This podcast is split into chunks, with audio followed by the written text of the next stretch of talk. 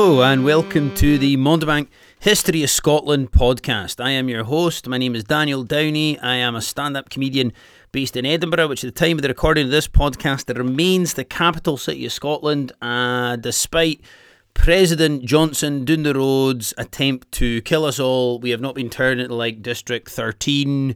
We've not been Katniss Everdeen. We've not been Fifed. You know, Fife's always had a bit of an air of the old District 12 about it. Uh, no, this is, uh, and welcome to the Mountebank History of Scotland podcast. This is a series of podcasts aimed at taking you through Scotland's history from somewhere around the first century AD to, to close to present day. Uh, as I mentioned, uh, my name is Daniel Downey. I'm a stand up comedian. I am not an academic historian. I should get that out the road nice and early. Uh, I am not like the other Dans. Do you know what I mean? This is not Dan Carlin or, or, or Dan Snow. Uh, I am an amateur historian, and this podcast is basically an attempt at me combining my two great passions in life uh, stand up comedy and heroin. Uh, no, sorry, the other great passion in my life, history. Or Scottish history specifically. Um, so basically, in the before times, before lockdown and COVID and all the kind of shit show started, I had a, a tour company in Edinburgh called Mountebank Tours, um, what I would do is I would just basically take people on comedy walking tours of the city. So I'd walk them around beautiful Edinburgh Old Town and tell them about the city, and I'd try and make them laugh a wee bit. You know, the, the idea is you're you're hopefully going to learn a little and laugh a lot, and that's the point of these podcasts as well. Uh, incidentally, the the series is called the Mountebank History of Scotland, or my, my company is called Mountebank Tours because um, Mountebanks were one of the first things that I read about when I started reading about Edinburgh's history. And basically, a, a Mountebank was kind of like a, a 17th or 18th century street performer. But the biggest difference between a Mountebank and a regular street performer is at the end of a Mountebank's performance, be it like tightrope walking, fire breathing, juggling, whatever, they would sell homemade herbal remedies and potions, right? So they were essentially like performing drug dealers. And I thought, perfect, what better what a better thing for me to name my company. I'm, I remain the only tour of Edinburgh where you could you can get top quality class A drugs off of your tour guide at the end of it, you know. And so the Mountebanks are what you the Mountebanks were what you might describe as like a, a kind of like a snake oil salesman, right? And one of my favourite stories of uh, in Edinburgh is there was a German guy called Cornelius Tilborn, right? Now, Cornelius's party piece is what he would do is he would travel the major cities of Europe, and when he arrived at a city, he challenged the physicians there to concoct their deadliest, most potent potion. And at that point, Cornelius would then have one of his assistants drink this deadly potion. Now, I know what you're thinking, folks. Surely not, Daniel. An eccentric German guy who went around poisoning folk. That doesn't sound like it could possibly be a thing, but it definitely was, right? And so, uh, what Cornelius would do is once his uh, assistant had ingested this horrible poison, he'd come along with this kind of famous patented antidote. He'd give it to this guy, he'd be immediately revived, everything would be hunky dory, and he'd sell bottles and bottles and bottles of this stuff. Now, Cornelius came to Edinburgh in 1695. He challenged the physicians here to concoct their deadliest, most potent potion. And I feel like we already know where I'm going with this, right? Um, when Cornelius's assistant drank the Edinburgh potion, he was killed. Deed, dead, gone, nada. You see, folks, Cornelius, he had seriously, seriously underestimated Scottish people's ability to overdose. And that there, by the way, is also the first recorded incident in Scottish history of anyone drinking Buckfast tonic wine. Now, if you don't know what Buckfast tonic wine is, folks, Bucky or the tonic, as we call it here in Scotland, uh, perhaps you're an American listening to this, right? The uh, Buckfast tonic wine is very much Scotland's AK 47. Do you know what I mean? And that it causes a hell of a lot of damage. Um, it's a it's a fortified wine that's made by monks in Devonshire at Buckfast Abbey, right? And uh, basically, Buckfast Tonic Wine is responsible for most of Scotland's violent deaths, most of Scotland's violent crimes, and an innumerable, innumerable number of ugly, ugly babies as well. Yeah, it's properly serious stuff. But anyway, that's a total side note there. Um, so yeah, let's get started with this. So this is episode one. Uh, this podcast is going to be about the Romans. It's going to be about the Picts. It's going to be about the Scots. So without further ado, here is a podcast about the Romans in Scotland. I hope you enjoy. Now it's pretty. Uh, it's a pretty well-known fact that the Romans they were never able to conquer Scotland, and when it came to Ireland or Hibernia, as they referred to it as, uh, they didn't even bother their arse to try, uh, which is probably fair enough. Do you know what I mean? Like if you knew that there was a country out there that was full of Hibs fans, then you probably wouldn't bother your arse either, would you? Do you know what I mean? They're inevitably going to defeat themselves anyway. You would just leave them to it, wouldn't you? I think it's amazing though that at one point in our history Scotland, we were able to halt the most sophisticated, the most impressive, the most famous empire the world has ever known. We were able to halt them, stop them in their tracks, and now can't even beat Kazakhstan away from home. Do you I mean how the how the mighty have fallen, folks? How the mighty have fallen. And some historians they believe that the, the Romans, the reason they couldn't subdue Scotland is because of its wild and rugged terrain, uh, other people think it's because the Romans were terrified of the, the native people of Scotland at that time, the Picts, or the Picti, as the Romans referred to them as. Uh, the Picti, Picti basically means painted people. And the reason why the Romans called them the Picti is because apparently they would ride into battle bollock naked, covered head to toe in tribal tattoos and war paint. But it, it's not a theory that I subscribe to that one. You know, like if the if the Romans really were intimidated by, you know, fake tan, full frontal nudity and tribal tattoos, they never made it past Newcastle, would they? You know what I mean? Now, I reckon the real reason why the Romans could never truly conquer Scotland is because of midges. Yeah. Now, if you don't know what a midgie is, folks, uh, a midgie is kind of like a, a smaller and more aggressive version of a mosquito. So a more Scottish mosquito, basically, right? They cause carnage in this country, midges. Midges cost the Scottish tourism industry millions and millions of pounds every single year. They are by far and away the most irritating thing in Scotland. And listen, I don't say that lightly. Do you know what I mean? This is a country that gave the world bagpipes, for Christ's sake. Like, we know how to annoy folk.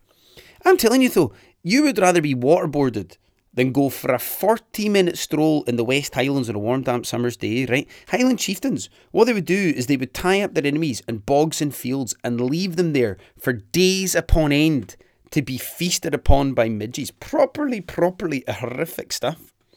There's something like 130 odd trillion midges in Scotland every single summertime, right? And of those 130 trillion midges, only the female midgie bites right? So the male midgie, right, he just goes out and he just eats flowers, fertilizes the female's eggs, and then has the common sense to die immediately afterwards.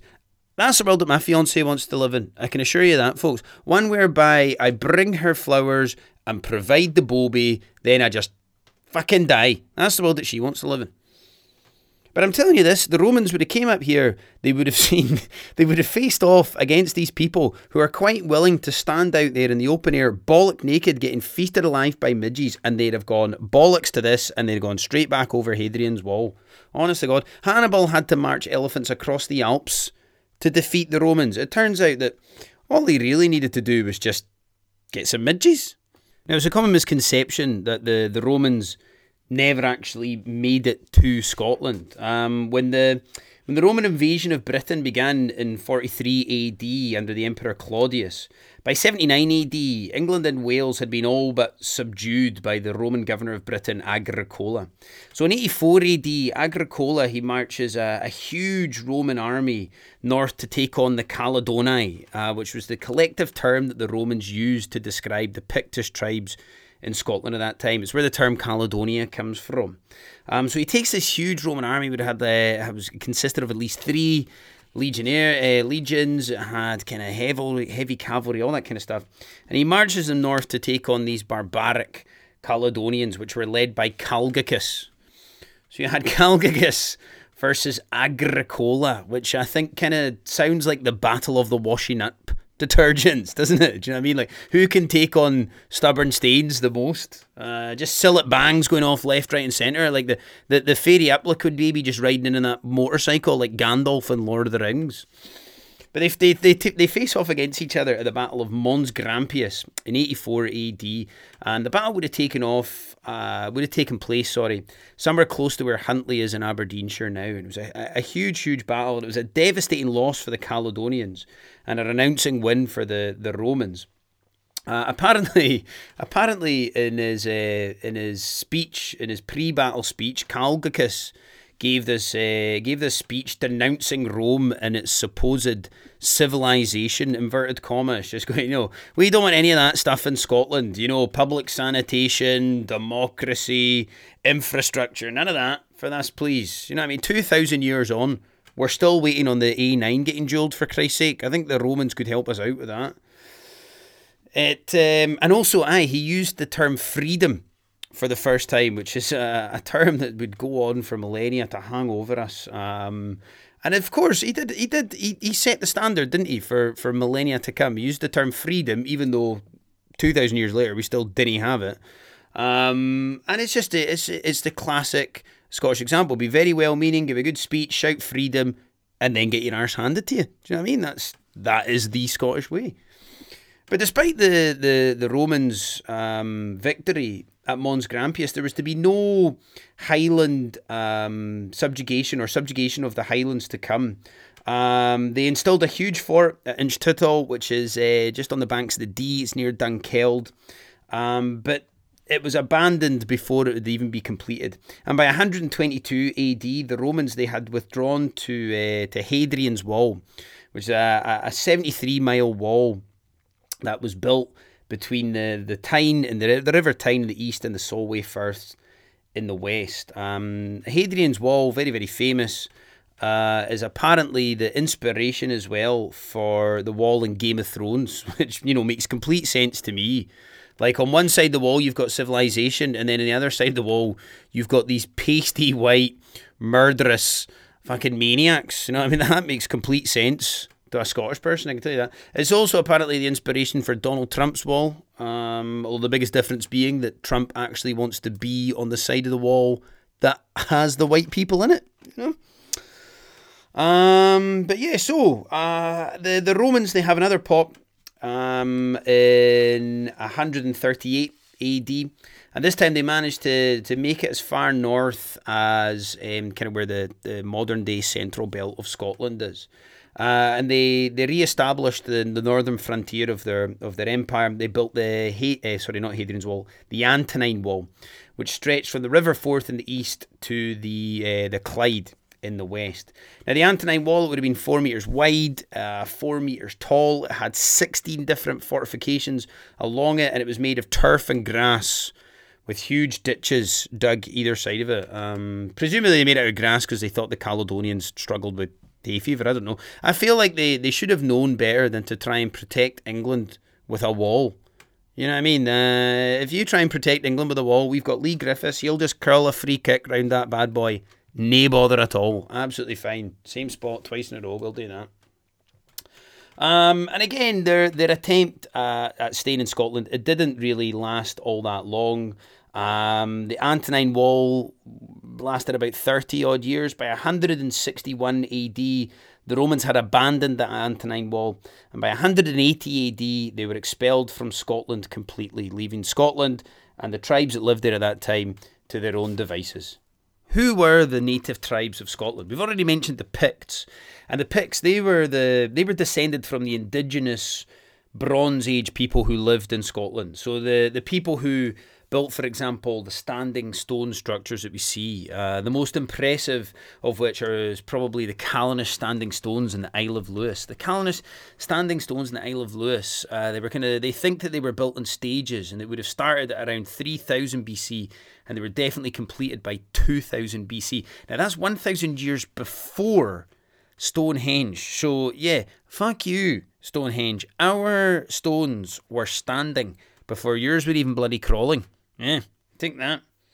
And nobody really knows what these standing stones were erected for. Some people believe that they were ancient burial sites. Some people believe that they were places of worship, that they could even have been huge astronomical structures. Or maybe they were just put there to mark out the rules of duck, duck, goose, or to show people where the really, really old dogging sites were. We don't No. But it's on many of Scotland's island communities that we see a lot of the Neolithic and Bronze Age examples of civilization. So, for example, in Orkney, there's the very, very famous example of Skara Brae. Skara Brae is a, a Neolithic kind of late Stone Age um, village it's the, the best preserved example of a Neolithic civilization in all of Northern Europe. And people would have inhabited Skara Brae and Orkney between 3100 BC and 2600 BC. And it is why people in Orkney and on Scotland's island communities continue to uphold a kind of Neolithic, Stone Age way of life and practices. So, for example, right, I lived on the Isle of Lewis for a year back in uh, 2009. And in 2009 in Stornoway, they still had a Woolworths and a Wimpy. So, pretty old school, I'm sure you'll agree. And so the Picts, they were the descendants of these uh, native Bronze Age people. And Pict land, it stretched from Fife all the way up to the north of Scotland. So the Picts were really the predominant people of Scotland at that time. This is the Mountebank history of Scotland. It's not the Mountebank history of Pictland, is it? So where do where do the Scots come in? Where does the Scot in Scotland come from? Well, the Scots they begin to arrive from Ireland um, between the, the 5th and 6th centuries. And the Scots kingdom was Dalriada, is where modern day Argyll is situated in the kind of Inner Hebrides. And their power base was a, a huge fortress called Dunadd. Um, it's near where modern day Lochgilphead is and it's here where ancient Scots kings would be crowned. And um, if you were if you were being crowned, they would nominate kings back in those days.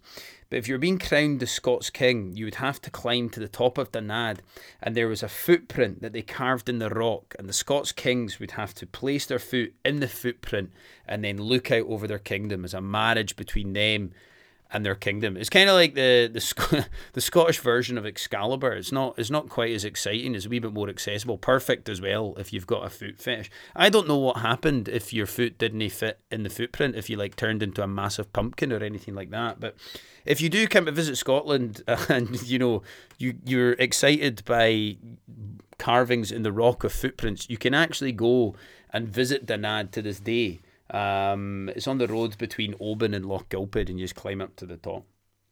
I, I really think what they should do actually is when you get your first cap for Scotland, they should make you go up there and stick your foot in the footprint. Anyway, um, one of the the big influences of the Scots was Christianity, um, because Christianity came over to Scotland from Ireland as well, and it was the spread of Christianity that really saw or was played a big part at least and the Picts and the Scots finally coming together as they both decided to abandon their kind of crazy Celtic pagan gods and instead, you know, take the sensible decision of worshipping a guy who could walk on water and was resurrected from the dead. Made much more sense. Much more sense. And St. Columba, he's the guy that's credited with bringing Christianity to Scotland. Now, St. Columba, he was, in a, he was an Irish monk. He was actually banished from Ireland for going a wee bit mental in battle. So he thought to himself, right, I'll go, I'll go to a country where my unhinged over-aggression will be truly appreciated. And that's how he ended up in Scots, in Scotland, sorry, trying to convert the people here. And there is a fantastic story of uh, St. Columba and the Loch Ness monster, right? So St. Columba, he was out converting folk, as is as his thing, right? And uh, he's on the banks of Loch Ness, and he comes across these two guys who are on the, the banks of Loch Ness burying their pal, right? So Columba goes up and he's like, oh, "What happened to your mate, lads?" And the boys tell him that uh, he was out swimming in the loch and he was attacked by a great beast, right? Now, um, instead of apprehending what was quite clearly two guys who had just murdered their pal, right? Columba, what he does is he goes out onto the loch, and when the monster appears, Columba makes the sign of the cross, and suddenly Nessie, the great beast, he shat, he shites it, swims away, swims to the bottom of the loch, and we never see him ever again. That's it. He's been hiding out ever since the original self isolator, the Loch Ness monster. You know what I mean? The guy's been doing it for 1500 years. Now, I know what you're thinking, folks. The real problem with that story is normally beasts are attracted to the side of the cross, aren't they? But don't know what to tell you. And the Scots kings, they allowed Columba to, to set up a monastery on the Isle of Iona in the Inner Hebrides. And um, and this would become the epicenter. This would become the center of the Celtic Church. It's a really, really special place in Scotland. It's where all of kind of the, the ancient Scots kings are buried. If you ever get a chance to go there, I'd definitely recommend it. And um, setting up monasteries was like that was all the rage back then. That's what they just loved. Everyone just wanted to set up a monastery, right? And there's a brilliant story of these two monks, Saint Mullaig and Saint Moluag, right? And they both want to set up a monastery on the Isle of Lismore in uh, in Loch Linnhe. It's between kind of like uh, it's north of Oban north of the Isle of Mull, and they decide that the what they're going to do is they're going to have a rowing race, right? And whoever reaches the island first, whoever whoever touches the island first, whoever makes makes land first, will get to set up their monastery, right? Now, seeing that he is losing the race, what St. Moluag does is he cuts off his finger and he throws it to the shore in order to win the race. Now, I've no idea how this counts as a legitimate like win you know, I've never I've never seen Sir Steve Redgrave lobbing off it, chopping off his own finger and lobbing it into the River Thames. But I'm telling you, it would certainly make the boat race more interesting. Like, how good would the Paralympics be if we had folk sawing off their own limbs, chopping off their own legs, and throwing them across the finish line in order to win the 200 metres? It'd be absolutely fantastic. There's actually apparently a similar origin story in uh, in Northern Ireland, right, where they had a rowing race to decide who the next king of Ulster would be. So exact same rules apply here, right? Whoever touches the shore first, they get to be king. And uh, one of the guys realizes that he's losing, so he chops off his own hand and throws it to the shore in order to win the race. It's an incredible piece of foresight from that guy, I must say. Do you know what I mean? Like, he must have known that in centuries to come, finding body parts on the shores of Northern Ireland would become incredibly commonplace. And this is, is one of the stories behind, if you look at the flag of Northern Ireland, the red hand of Ulster. That's that's what the, the mark is. The guy chopped off his hand and chucked it to the shore. Um, I think it's a very good indication of the differences between Irish and Scottish people. Do you know what I mean? Like, at no point did that Irish guy consider that he could just chop a finger off like the Scottish guy. You know, he, he he had to take the whole hand. You know that that's the real difference between Ireland and Scotland, right there. In Strathclyde, you had, uh, which, which by the way, in modern day Scotland is the, the kind of area in and around Glasgow. Um, you had a Brittonic Welsh speaking kingdom, which makes perfect sense, you know, because Glaswegians do struggle with vowels. Uh, it would come as a surprise to no one that they're descended from Welsh speakers.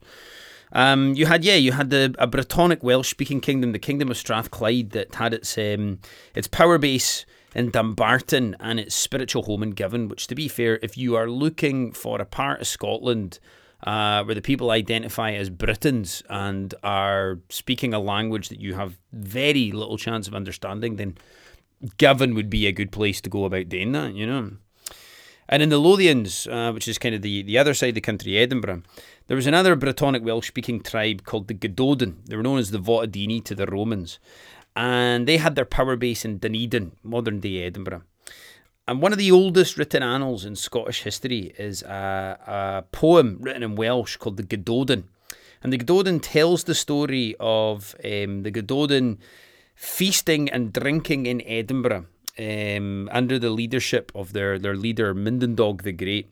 They basically they, they drink and eat for a year and then they ride out into battle to take on the Northumbrian Angles at the Battle of Carrick in uh, Catterick, sorry, in 598 AD. It's a very, very similar approach that my Sunday league team used to take. Actually, I think I feel like it's probably a similar approach to lockdown as well. Like we've had a couple of months of eating and drinking, and we're going to have to go back to work at some point. But it was the Angles that would have the last laugh on um, on the Gododdin in 638 AD. They besieged and uh, and managed to conquer Dunedin. And Edinburgh is the part of Scotland that probably gets cited as being the, the most anglified part of Scotland. Like, uh, it gets a lot of jibes, particularly from the West Coast, from Glaswegians, you know, for just being, they, they, they refer to it as like England with tartan, you know. And, and Edinburgh folk, they've got a bit of a reputation for being, you know, a wee bit stuck up, a wee bit middle class, an air of bawbaggery about them, if you will. And, uh, like, do you know what I mean? There's a reason why Harry Potter was written in Edinburgh and not Glasgow. Let's just put it that way. Do you know what I mean? Like, because my God, if those kids in Harry Potter are not middle class folks, the only thing those kids are missing when they go to Hogwarts is their gluten free packed lunches. Do you know what I mean? We never, you'd never have Harry Potter being written in any other part of Scotland. A Glaswegian Harry Potter would be amazing, but it just wouldn't work. Do you know what I mean? I can tell you this: if you were walking through Glasgow Central Station, right, and you came across a group of Glaswegian school kids who were running headfirst into a platform wall, you wouldn't even bat an eyelid. That's just another day in Glasgow. That you know putting the striding down the aisle at Hogwarts, sticking on the sorting cap, which tells Harry whether he's a Rangers fan or a Celtic fan. You know, like suddenly battling Voldemort's the least of this kid's problems. And you know what? Edinburgh doesn't help itself. You know, it gets tagged with the whole Anglified thing. You know, like it's got a lot of I don't know, like private schools, and and you'll see people playing cricket, fucking cricket here. You know, and Pimm's as well. Like folk drink. Well, you'll see that in Edinburgh. Like, what on earth is Pimm's? How bad is a drink that you've got to put your entire fruit bowl into it before it becomes any way drinkable? So Edinburgh is, but it's, it's it's it's like one of these things, isn't it? You know, like with every stereotype, there's there's normally at least a semblance of truth in it, and Edinburgh actually is the most Anglified part of Scotland because um, from 638 AD for the next 400 odd years, Edinburgh was controlled by the Northumbrian Angles. It was essentially English. Um, it was a nightmare. You couldn't get square sausage for shit. It was a terrible, terrible time to be alive. And so when you think of, of Scotland between the 7th and 11th centuries, right, you've got a very, very, you've got, you've got a mixed bag of kind of different cultures and ethnicities. So, for example, like in the in the north of Scotland, in Pictland, you've got the Scottish Picts, right? And then in the west, you've got the Scots who are actually Irish. So you've got the Scottish Picts, you've got the Irish Scots, then in Strathclyde in the southwest, you've got the Welsh, and then in Edinburgh and the Lothians, you've got the English. I mean, is it any any wonder that Scottish people are constantly and forever fighting against each other? Like essentially, we're we're descended from what is a scaled up version of an all inclusive resort in Benidorm, for Christ's sake. So that brings us to the end of episode one of the Mountebank History of Scotland podcast. Thank you so much for listening. Uh, if you've stuck it out this far, good on you. Um, if you would like to contribute to the podcast. If you think, you know what, Daniel, I really enjoyed that, uh, uh i would buy you a coffee if I could in person, then you can do so uh, through the usual channels with these things, with the podcasts. I have a Patreon account and a Buy Me a Coffee account. Uh, you can find me on there. I'm on there as at Mountebank Tours. Should be pretty straightforward. And what I'm trying to do each week in the podcast is I'm trying to raise enough money to send someone who is deserving of a bottle of whiskey. Um, and if you are listening in America, by the way, I'm I'm talking about proper whiskey, not that cat piss you drink over in, over there, right? Uh, Scotch malt whiskey. Um, so basically, it could be someone who's like, uh, you know, during this COVID thing, it could be an NHS staff worker, um, it could be a, a frontline key worker, it could be a patient parent, it could just be a thoroughly sound person who you think deserves a bottle of whiskey. Um, if you follow me on the Patreon page, on Buy Me a Coffee, um, or on my any of my social media, so Facebook, Instagram, Twitter, I'm on there at Mountebank Tours. Leave me a comment on any of those um, platforms and just say who you think deserves a bottle of whiskey and why. And what I'll do is I'll pick someone at random and I will send them a bottle. And what I'm trying to do as well is I'm trying to pick a whiskey that actually relates to something that we were talking about in the podcast today. So today we were talking about the, the Battle of Mons Grampius, which is probably the, the most significant thing that occurred of all the events I'm talking about throughout the podcast. Um, today. So the battle, the Battle of Mons, Mons Grampius, that huge set to between the Romans and the Caledonians, it occurred. They reckon close to around the town of Huntly, which is in um, which is in whiskey terms in the Speyside region of Scotland. So there's loads and loads of great distilleries to choose from. I'm going to go for the Glendronach, which is the distillery that's closest to Huntly. Uh, it's a Speyside distillery, but it's a, it's a fantastic. It's probably more like a, a Highland malt in terms of its style. They use sherry casks. It's a really, really delicious, uh, kind of fruity, rich dram.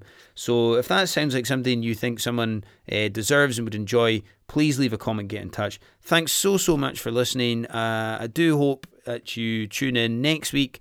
Uh, episode 2 will be all about how these disparate tribes, all these different tribes of Scotland, managed to come together to, to create a country. Thanks so much again for listening. My name's been Daniel. Cheers. Bye bye.